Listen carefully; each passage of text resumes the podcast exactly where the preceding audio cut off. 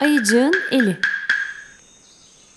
Yemyeşil bir ormanda yaşayan ve köpükten baloncuklar yapmayı çok seven bir ayıcık varmış. Ayıcık bir gün o zamana kadarki en büyük baloncuğunu yapmaya çalışıyormuş. Üflemiş, üflemiş, tam kocaman bir baloncuk şişirmişken baloncuk pıt diye patlamış. Ayıcığın elleri yapış yapış olmuş. Ellerini yıkamayı pek sevmediği için yapış yapış elleriyle oyun oynamaya başlamış. Koşmuş, atlamış, zıplamış ve hop yere düşmüş. Düşünce yapış yapış elleri toprak içinde kalmış. Silkelemiş, silkelemiş ama bir türlü toprak parçaları ellerinden çıkmamış. Ayıcık yine de ellerini yıkamamış. Sonra ayıcığın aklına kaybettiği topu gelmiş. Aramış, aramış, bir de bakmış top ağacın üstünde. Almak için ağaca tırmandığındaysa topun bir kuş yuvasının içinde durduğunu görmüş. Topa uzanmış ama yuvadaki dal parçaları da ayıcığın eline yapışınca anne kuş rahatsız olmuş. Ayıcığı gagalamış.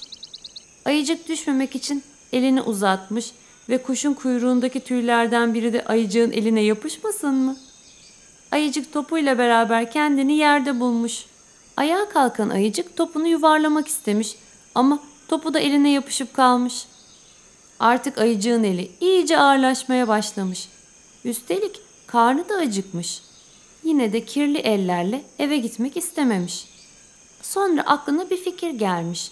Gezinmiş, bakınmış ve bir kovan dolusu bal bulmuş. Elini kovana daldırıp bir avuç bal çıkarmış. Tam balı yiyecekken kovandaki arılar dışarı fırlamış. Ayıcık kocaman eliyle arılardan kaçmaya başlamış. Sonunda bir gölün kıyısına gelmiş. Suya girmek istemediği için durmaya çalışmış. Ama tam o sırada zıplayan bir kurbağa da ayıcığın eline yapışmasın mı? Ayıcığın ayağı takılmış ve hop diye kendini suda bulmuş. Kafasını sudan çıkardığında arıların gülerek uzaklaştığını görmüş. Suyun içine bakmış.